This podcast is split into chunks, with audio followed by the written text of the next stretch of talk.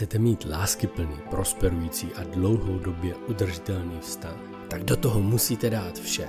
Neexistují žádná zadní vrátka pro případ, že by se něco nedařilo, nebo to nebylo stejně jako v romantickém filmu. Není pochyb o tom, že zavázat se jen jedné osobě může být děsivá vyhlídka. Šťastné páry nemají nikoho jiného, za kým si chodí postěžovat, když se něco nedaří. Zvolit si závazek manželství znamená přijmout svého partnera přesně takového, jaký je, i přes jeho nedostatky. Znamená to nikdy nevyhrožovat odchodem, i když nikdy možná budete chtít. Pokud má žena trpí bolestmi, můj svět se zastaví, abych ji mohl poslouchat. Tento podcast není o tom, jak se stát dobrým manželem nebo manželkou, ale jak být mužem či ženou, jenž dokáží rozvíjet, obnovovat a udržovat lásku, radost a mír v jejich magickém spojení. Vítejte v podcastu Manželství. Jmenuji se Miroslav Sázovský a vedle mě sedí má krásná žena Eva. Využívá váš manžel vaši kamarádku k tomu, abyste na něho žádila?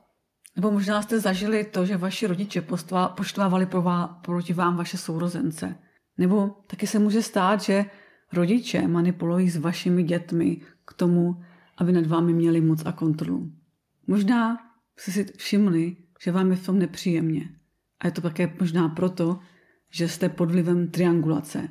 Je to jedna z manipulativních technik, které často používají narcisty k tomu, aby získali moc a kontrolu, a využívají k tomu lidi, další lidi. Triangulace se často používá nejenom u těch narcistů, ale využívají lidé, kteří chtějí zmanipulovat někoho jiného a vědí, že napřímo to nepůjde.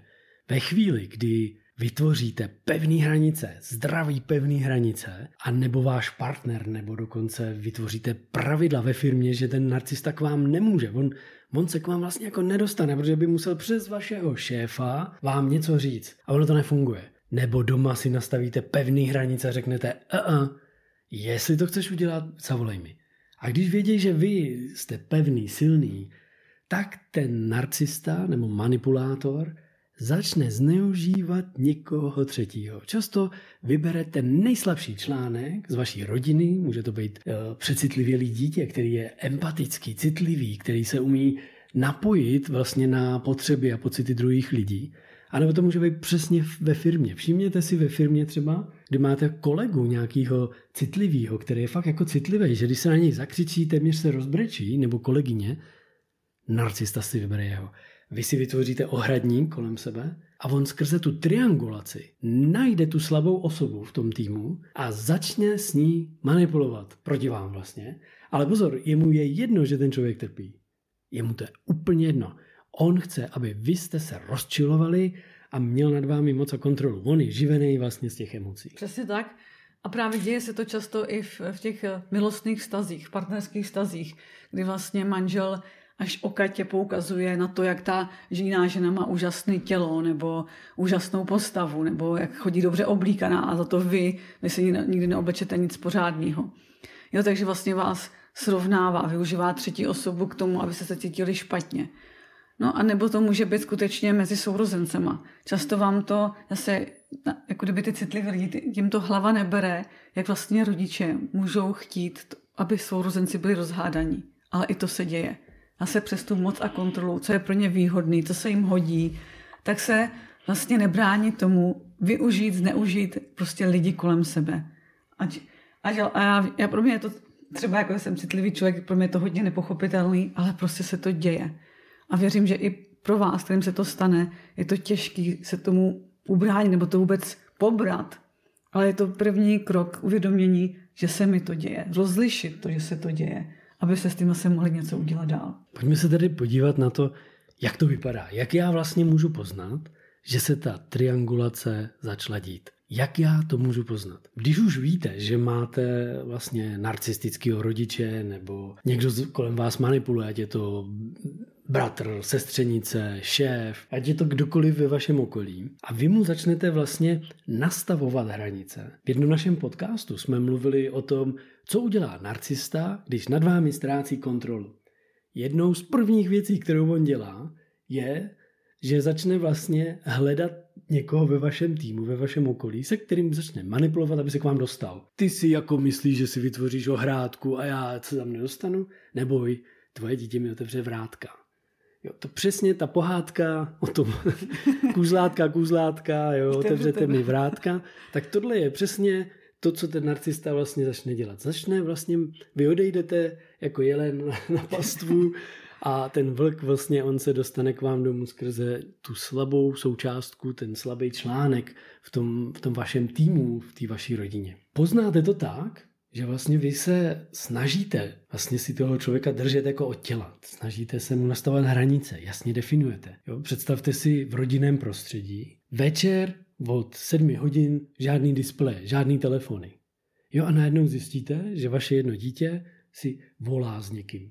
S nějakým narcistou, s někým. Vlastně vy víte, že narcista dítě to neví, jo? Ale najednou váš rodič, jo? Babička, dědeček, nebo bratr, bratr sestřenka, nebo kdokoliv jiný. Tětička. Tětička. Najednou večer v devět si povídá s tím vaším dítětem a vypráví mu něco, jaký to byl úžasný den a jak se fakt má fajn. Normálně, když to budete někomu vyprávět, vytržený z kontextu, a budete říkat, představ si, co ten, co ten můj táta dělá, on volá tomu synovi, jako večer v devět a co mu říkal? Nic, vyprávěl mu, co dělal, že byl na rybách a tamto, jo. Tak na vás všichni budou koukat, říkat, no a co na tom divného, to jsou úžasný, já bych takovýho dědu taky chtěl. Ale vůbec vlastně jako ten člověk netuší, že vy jste nastavili hranice, jasně jste definovali dětem, táta třeba ten děda to jako ví přesně, že, že ty děti mají hranice nastavený, že v sedm ne. A on volá v devět. A nebo vytvoří takovou situaci, aby ten syn mu zavolal v devět vlastně. A vy si říkáte jako nejdřív, nejdřív říkáte, tak nebudu mu bránit volat tomu dědovi přece. Ale najednou uvědomíte, že vlastně, a co ti potřeboval? Proč ti volal v devět? Jak to, že se nedivil, že v devět máš telefon vlastně? A proč ti tam říkal věci, které mě jako táta mi nikdy neřekl? Proč ti říkal v tom telefonu věci? A to se neptáte toho dítěte, to přemýšlíte sami. Co to tam říkal v tom telefonu všechno? Takový on není. Jo, ty, ty narcisté, si, ty manipulanti si často nasadí tu masku. Jako tu medovou masku, ano. Jo, ten, jsou... ty jsou takový mediáci a prostě začnou lovebombing, ale na tu třetí osobu.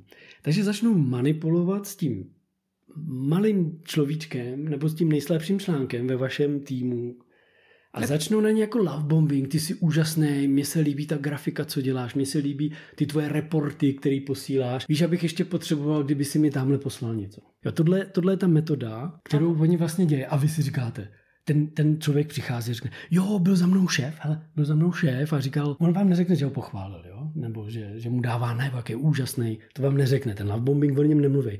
Já jsem mu ještě posílal ten jeden report, který Uh, jste ještě neposlala paní šéfová, jo. A vy najednou, počkejte, tomu poslat já, proč to posílat? Nemůžu říkat, to pošlu, že on si to potřebuje přečíst dřív, že nebudeme čekat na vás, že to potřebujete teď. Chápete to? On narušil ty hranice. Vy máte poslat report na vedení a on šel vedle, zmanipuloval člověka a ne proto, aby, aby dostal report. Většinou, většinou tam... Ale proto, aby vám, vy, vy, vy tam sedíte jako ten šéf a říkáte si, počkej, co blbne, co to dělá, proč to dělá, jako teď Teď jako, to by nemohl počkat dvě hodiny, tři hodiny, jo? Nebo den jeden, teď stejně to je až za čtyři dny a jako proč to potřeboval přes něj, jo? A to, to je asi, aby tam měl moc a kontrolu ano. A většinou vlastně ten třetí, jako kdyby, vy se vlastně učili mi to, aby vy jste se cítili špatně. Když na vás nemůže jít napřímo, tak na vás jde přes někoho druhého a vypadá to často velice právě nevinně. Jakože je vlastně lidi hodnej, nebo lidi pozornej, kdy to chtěl zachránit, nebo teď on má zájem. Takhle to navenek vypadá, proto je to zase často tak neviditelný, ale lidé to vůbec jako nevidí jako manipulaci.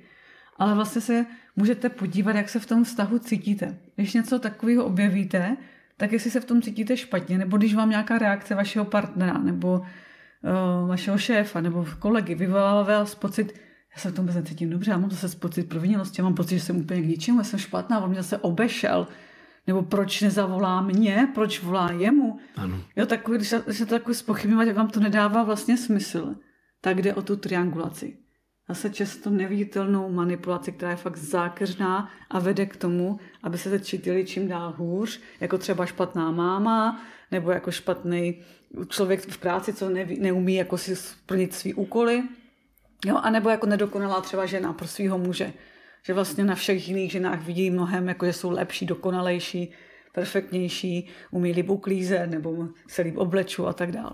Pamatujte si, vzpomeňte si teda, než pamatujte, vzpomeňte si, my jsme v předchozích podcastech mluvili, že narcista, ten manipulativní člověk, rád využívá toho, aby ve vás vyvolal pocit viny. Takovej narcistický jako rodič, který chce manipulovat s vámi jako rodičem svých dětí, tak začne těm dětem dávat vlastně najevo, jak by to mělo dokonale vypadat. Vy od rána do večera se staráte o děti, jo, vaříte, všechno děláte, všechno. A taková babička, dědeček nebo někdo jiný přichází a vlastně dětem jako nenápadně ukazuje, co všechno by maminka měla dělat a nedělá vlastně, ale on to tak neřekne.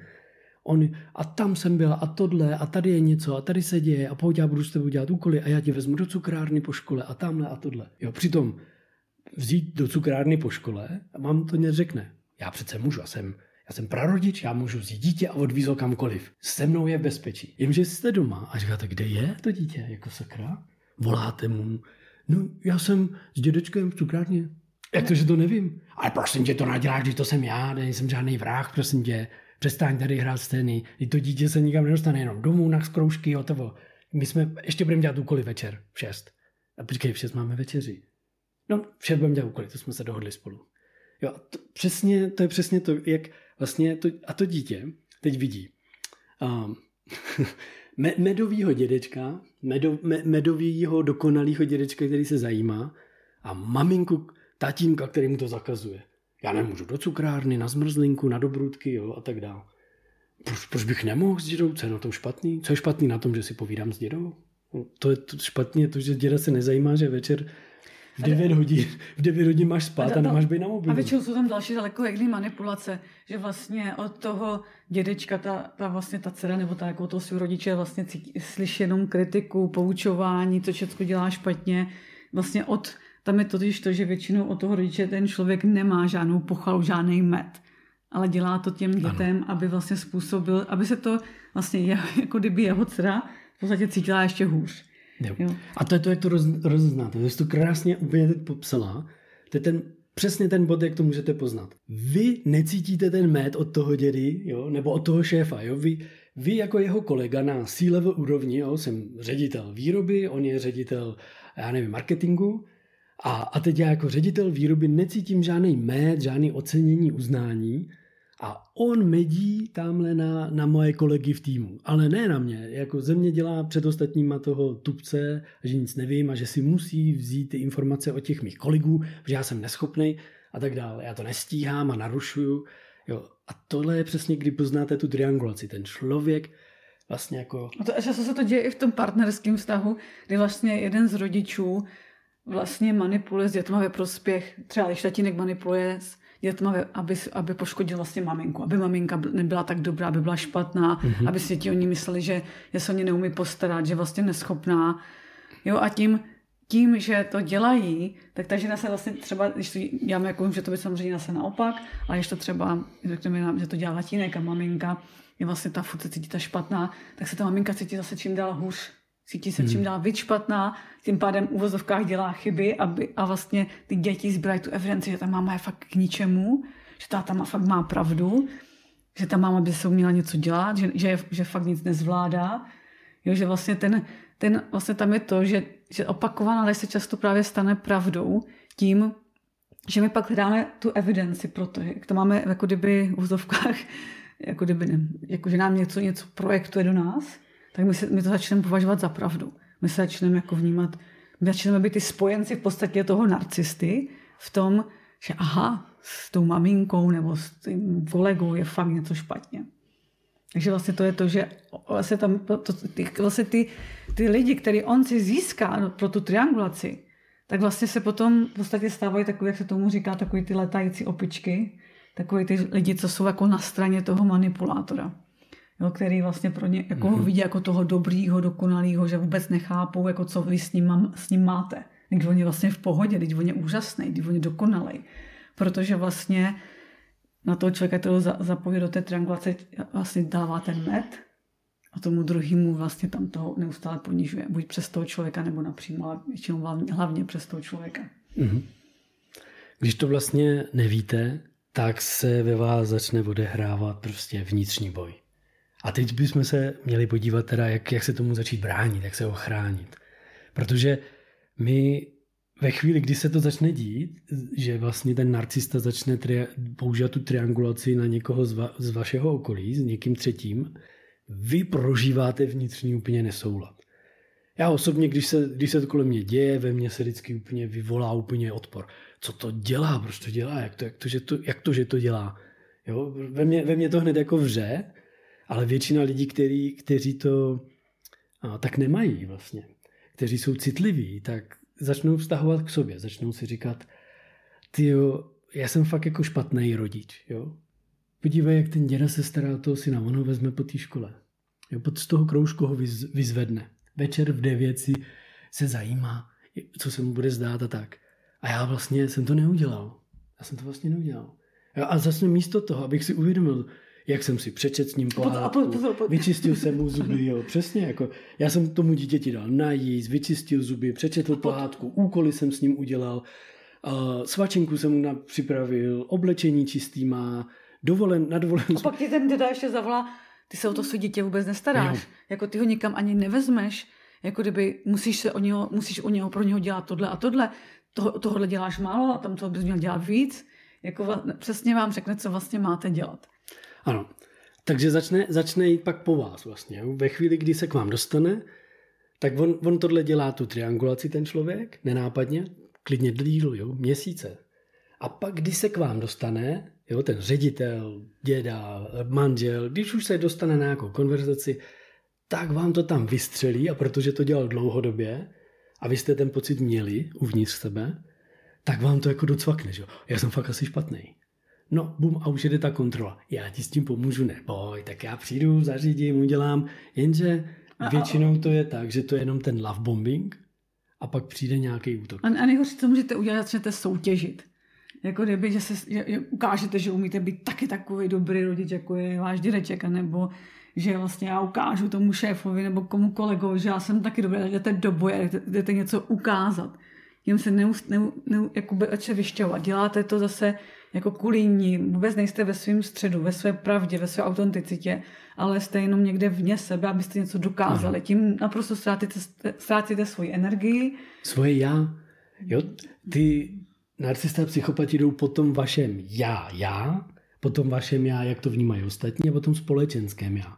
Oni potom jako jdou, takže vy, jak to přesně popisuješ, tak to přesně tohle z toho. Oni vlastně jdou po tom, že vy začnete dělat, vy se stanete někým jiným, jenom abyste jako soupeřili. A zalíbili se taky. A tomu, ale pozor, vy to děláte kvůli tomu, abyste se zalíbili tomu dítěti, protože máte strach o to dítě.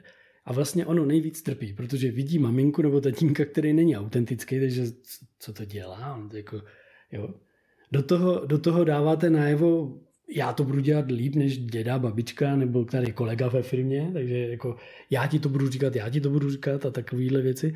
Takže najednou, komu to nejvíc ubližuje, to dítě.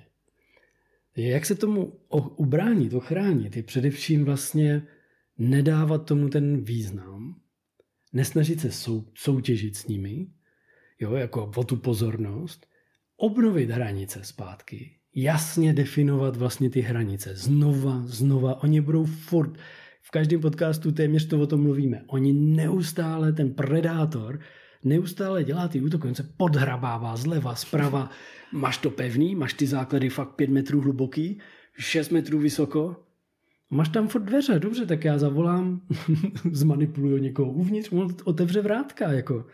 Jo, no jsou mistři těch strategií, že jo? Že oni furt budou narušovat ty hranice. Proto vy potřebujete znova upozornit, že došlo k narušení hranic, srovnat si to s těmi dětmi vlastně, uvědomit si, uh, uh, večer nevoláme, kdyby to byla babička, děda, tohle není úplně OK, aby, aby ti někdo v noci volal. Ať je to kdokoliv, ať je to, ať je to někdo z naší rodiny, musí volat mě, pokud potřebuje něco zjistit. Vlastně kam... Ze školy, když jdeš, tak neodcházíš s dědou, s kýmkoliv jiným, jako bez mého vědomí. Zavoláš mě a zeptáš se, a co víc, požádáš babičku, dědu, strejdu, kohokoliv, aby, ti, aby nám zavolal a zeptal se, že chce nás vzít. Vemte si, tohle je důležitý si uvědomit, jak se tomu ubránit je. Udělali byste to vy? Volali byste malému dítěti večer v devět a, a povídali si s ním. Kdybyste to udělali? Já bych to třeba udělal, když bych věděl, že to dítě je samo doma a ještě mě o to požádal ten rodič. Jo. Hele, my musíme ven já, a já nebudu moc mluvit. Jo. Můžeš, prosím tě, v devět mu zavolat a jak se cítí a trošku ho jako přečíst, můžeš tak pohádku, uspat ho nebo něco, nebo mi zavolat tam a ověřit, že to je v pořádku třeba, jo, když to dítě už dvanáctiletí třeba, nebo jo, když už může být samo doma. Nebo já třeba osobně bych nečekal před školou a vzal dítě do cukrárny, aniž bych nezavolal někomu, jo, tomu rodiči. Hele, já jsem u školy zrovna, v kolik končí? Jo, za deset minut, no skvělý, no tak hele, já vezmu do, cukr, do cukrušky, co ty na to, má nějaké povinnosti mužů, nebo máte něco? Tak si bych se dohodl, že jo, to, tohle je důležité, abyste si uvědomili. Takže ta obrana, ta ochrana proti té triangulaci, ve chvíli, kdy se objeví, je to, že musíte znova připomenout hranice všem zúčastněným stranám. A a, a a, a a, takhle ne. Tohle si nepřeju, tohle nedovolím. Tak to si udělal třeba v tom, ve vztahu v tom s tím šéfem. Tím kolegou. S tím kolegou, ten kolega musí vědět, že nemůže odeslat report, protože to je moje práce, moje povinnost, že já posílám report kolegům, takhle jsme dohodli, a když ho vyzve i ředitel, generální ředitel firmy, aby to poslal, tak nejdřív volá mě a říká, generální ředitel chce, abych poslal report. A já, když neberu telefon, protože generální ředitel, neruš ho, to není potřeba, tak řekne, hele, to není moje povinnost, já nemám ten úkol posílat reporty. Jo. Když to ten kolega udělá, tak musí i obnovit integritu, protože narušil důvěru, porušil pravidla. A to platí s těmi dětmi, aby si to taky uvědomili. Oni moc dobře často vědí, že nesmí večer volat, nemít na telefonu v posteli a takové věci třeba, jo. Hmm. A nebo že nesmí s nikým chodit ze školy. Aniž bychom to věděli, jo, prostě. Hmm. Další věc je třeba často, když vlastně využívá uh, ty děti ten tatínek třeba ve prospěch svůj, jo.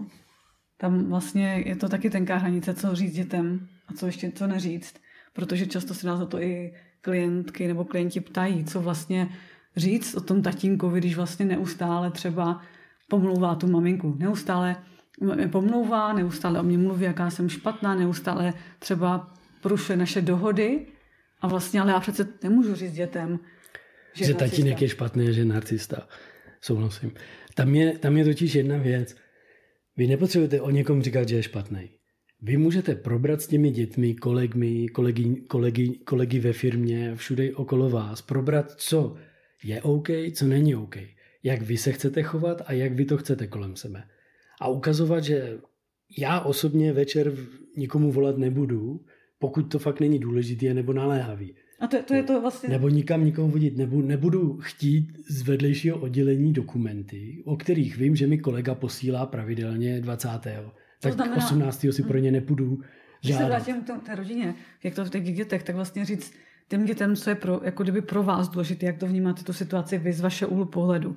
Jo, zase vlastně není tam ten boj o toho, jako kdyby, že tatínek je špatný, když to dělá takhle a dí, ukazujete, jak to máte vy, co je pro vás důležitý, mm-hmm. jak, jaký jste si přece nastavili pravidla, jaké jsou tam hranice, jak, jak, se, jak už je třeba, že se chodí spát, já nevím, devět hodin a převlíká se do pyžama, umývá se večer, jo, tak jako to jsou třeba takové základní věci, ale to je takový jako příklad, kde vlastně se dívám. Často ty narcistický rodiče, sorry, že ti do toho skáču, jsem jenom vzpomněl na to, jak, jak některý ty klientky vyprávějí, že vlastně ten narcistický otec schválně narušuje ty pravidla. Děti mají řád, systém, jo, chodí spát večer, v sedm už vypínají všechno, v osm už usínají, no a jednou za čtrnáct dní jsou u tatínka a čumějí na televizi do jedenácti, na tabletuch můžou být, jak chtějí, večery sladký, nemůžou spát. Pak mají spát. Strach doma, protože se dívají na filmy, které nejsou určeny jejich věku a když to, když to vlastně ta žena třeba tomu muži řekne, tak se ještě vysměje. Ty naděláš, prosím tě, co, co byste nemohli podívat, o to, o to nic není, ale vlastně děti třeba se budí strachem ze spaní. A takže vlastně to neustálí, tady to, to využívání těch dětí vlastně proti vám. Jo, protože děti pak přijdou, ale s tatínkem jsme mohli. S tatínkem my to máme úplně jiný, s tatínkem je to hezky, ještě nám koupí po každé dáreček. Jo, že vlastně ty děti rádi to srovnávají, že jo, protože oni jsou na to zvyklí, že když je neustále někdo srovnává, a srovnávání máme od malička už ve škole, nás neustále někdo hodnotí a srovnává, takže ty děti taky to začnou dělat. A hlavně, když ještě ten, často ten rodič, který narcisty, narcista, tak vlastně naopak ještě zdůrazní, co je na tém druhým rodičů špatného. že ta maminka je neschopná, nebo ten tatínek, jako ten o ničem neví, nebo ten je lenoch, nebo cokoliv jiného. A vlastně to neustále narušuje ty hranice, neustále vlastně vy se v tom cítíte špatně. Furt musíte v uvozovkách bojovat o přízeň dětí, ale vlastně to není o tom boji, nemusíte bojovat o přízeň. Naopak je důležitý, jak jsme se už bavili, se stavět do, do, jako do svého středu, co je pro vás důležité vyjadřovat to z té, z té své silné vnitřní části. Což je často velký proces, protože když jsme pod vládou narcistů, tak ztrácíme to s naší silnou vnitřní část. Sebevědomí, sebeláska. Na tom je potřeba pracovat. Takže, že se někdo chová divně, paní učitelka ve škole, neznamená, že já bych jí měl pomlouvat. Ale já svému dítěti ukážu, že já to mám jinak. Já to vnímám jinak, já se chovám jinak, já to dělám jiným způsobem. Já to dělám způsobem uh, skrze lásku, radost, mír, porozumění vlastně. Ve vysoký úrovni vědomí to dělám já. A ukazuju tomu dítěti radši, jak to vypadá vysoká úroveň vědomí a nízká úroveň vědomí. A tak mu ukážu rozdíl. Uh, jednou jsem slyšel přednášku od Duška, uh, Jardy Duška, který právě krásně říkal, vy nemůžete ochránit dítě před násilníkem, ale můžete ho připravit na to, aby toho násilníka poznal dřív, než se k němu dostane. A to je nejlepší ochrana proti triangulaci. Sebeláska, sebejistota a pomoc těm manipulovaným osobám, aby byli schopní rozeznat Mezi, mezi prostě násilníkem a mezi tím zdravým člověkem, mezi nízkou úrovní vědomí a vysokou úrovní vědomí. Pokud to ty děti dokážou, pokud to ty kolegové v práci dokážou, manželky, kamarádky, tak začnou vidět tu faleš. Protože normálně, když Gábor Maté má ty svoje přednášky o traumatech a má krásný film, to si fakt jako moudrost traumatu se to jmenuje, tak tam přesně říká jednu věc. Uh, predátor pozná svoji kořist. A ty kořisti, on tam s nima má i rozhovory v tom filmu, a řík, ty kořisti tam, ty lidé zneu, zneužitý nebo znásilněný ženy říkají, já jsem to věděla předem. Kdykoliv slyšíte, kdykoliv slyšíte nějakou oběť nějakého násilí, tak oni vlastně řeknou, no já jsem to vlastně jako cítil předem, já jsem to jako poznal, že vlastně se něco děje, že to je špatný. Nebo že to, co říká, mi nesedí úplně, že to... je to nějaký divný, ta babička je nějaká milá moc na mě dneska, jako to je nějaký divný. Ona taková na maminku nebyla. Ona taková není na nikoho jiného, ale na mě byla nějaká milá. Ale co se, co se děje, že jdu do cukrárny s babičkou? Jsem něco proved, nebo... ty, ty děti to poznají vlastně, jo? Hned, když se s nimi pak zpětně bavíte, nebo s kýmkoliv, tak to prostě jako poznáte. To znamená, že ta ochrana spočívá v tom pomoci i těm třetím lidem, tím, který jsou v té triádě vlastně, takovým to, té triangulaci, pomocím, aby vlastně rozeznali, kdy se děje love bombing, kdy se děje tohle, že to není OK narušovat hranice a že narušují i důvěru vztahu s vámi. Prostě jako to vyjádřit, vyjádřit, já se cítím, já potřebuju a tohle tvý chování, teď v tuhle chvíli, že si to hraješ s tím druhým člověkem takhle, to přece není úplně OK, že jo? Protože já se v tom necítím fajn, mě to nedělá dobře, tak to potřebujete komunikovat. Abyste mohli komunikovat, jak se cítíte a co potřebujete, tak potřebujete nejdřív být ve svém středu, cítit sebevědomí, sebelásku a mít vyšší úroveň vědomí přijetí, radosti a lásky a odpuštění. Odpustit sobě, odpustit ostatním a pak můžete komunikovat vlastně s, tím, s těmi lidmi. A oni sami ucítí, ať to jsou malí děti, ať to jsou dospělí lidé, tak ucítí ten váš střed. Ale když jednáte jako oběť okolností, jo, když jste úplně, úplně to je možný, to je špatně, to je špatně, to ne, to je špatně, ty děláš špatně, tak to on vlastně špatně. Nechtěli, že jo? Takže a to, to oni to... chtějí, on se tím živí a ten třetí člověk jenom, ježiši, jděte už do prči všichni. Já radši z té firmy odejdu, jo. Obzvlášť, když je to skvělej zaměstnanec. Fakt odejde. On tam nebude chtít. On řekne, tohle je magora, tohle je taky magora, já jdu pryč. Takže ta ochrana je sebeláska, sebejistota a jasná komunikace toho, jak vy to vnímáte a poskytnutí fakt, objektivních faktů a dat k tomu, aby ten druhý se mohl rozhodnout sám.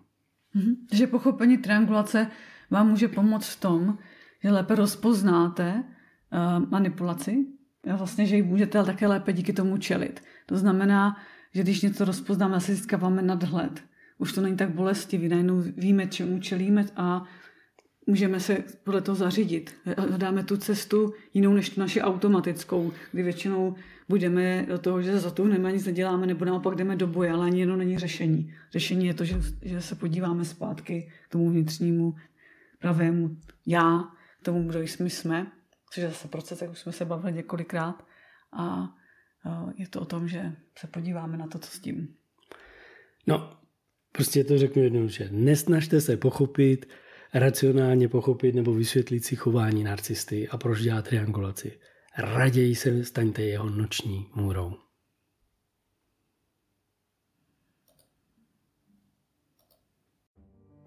Proč je tak těžké říkat ne? Cítíte se provinile nebo máte pocit, že vás ostatní nebudou mít rádi nebo pro ně nebudete dost důležití? Nejste sami. Představujeme vám kurz Umění říkat ne.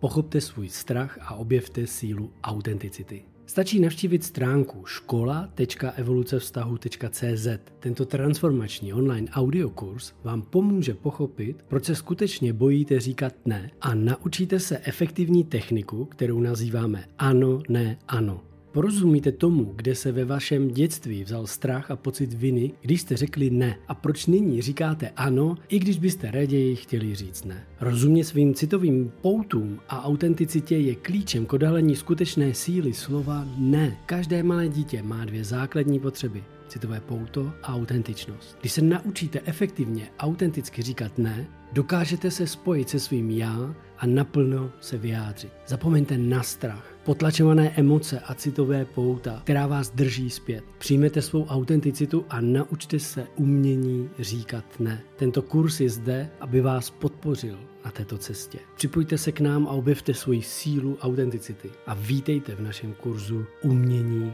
říkat ne. Navštivte stránku škola tečka evoluce vztahu tečka cé zet.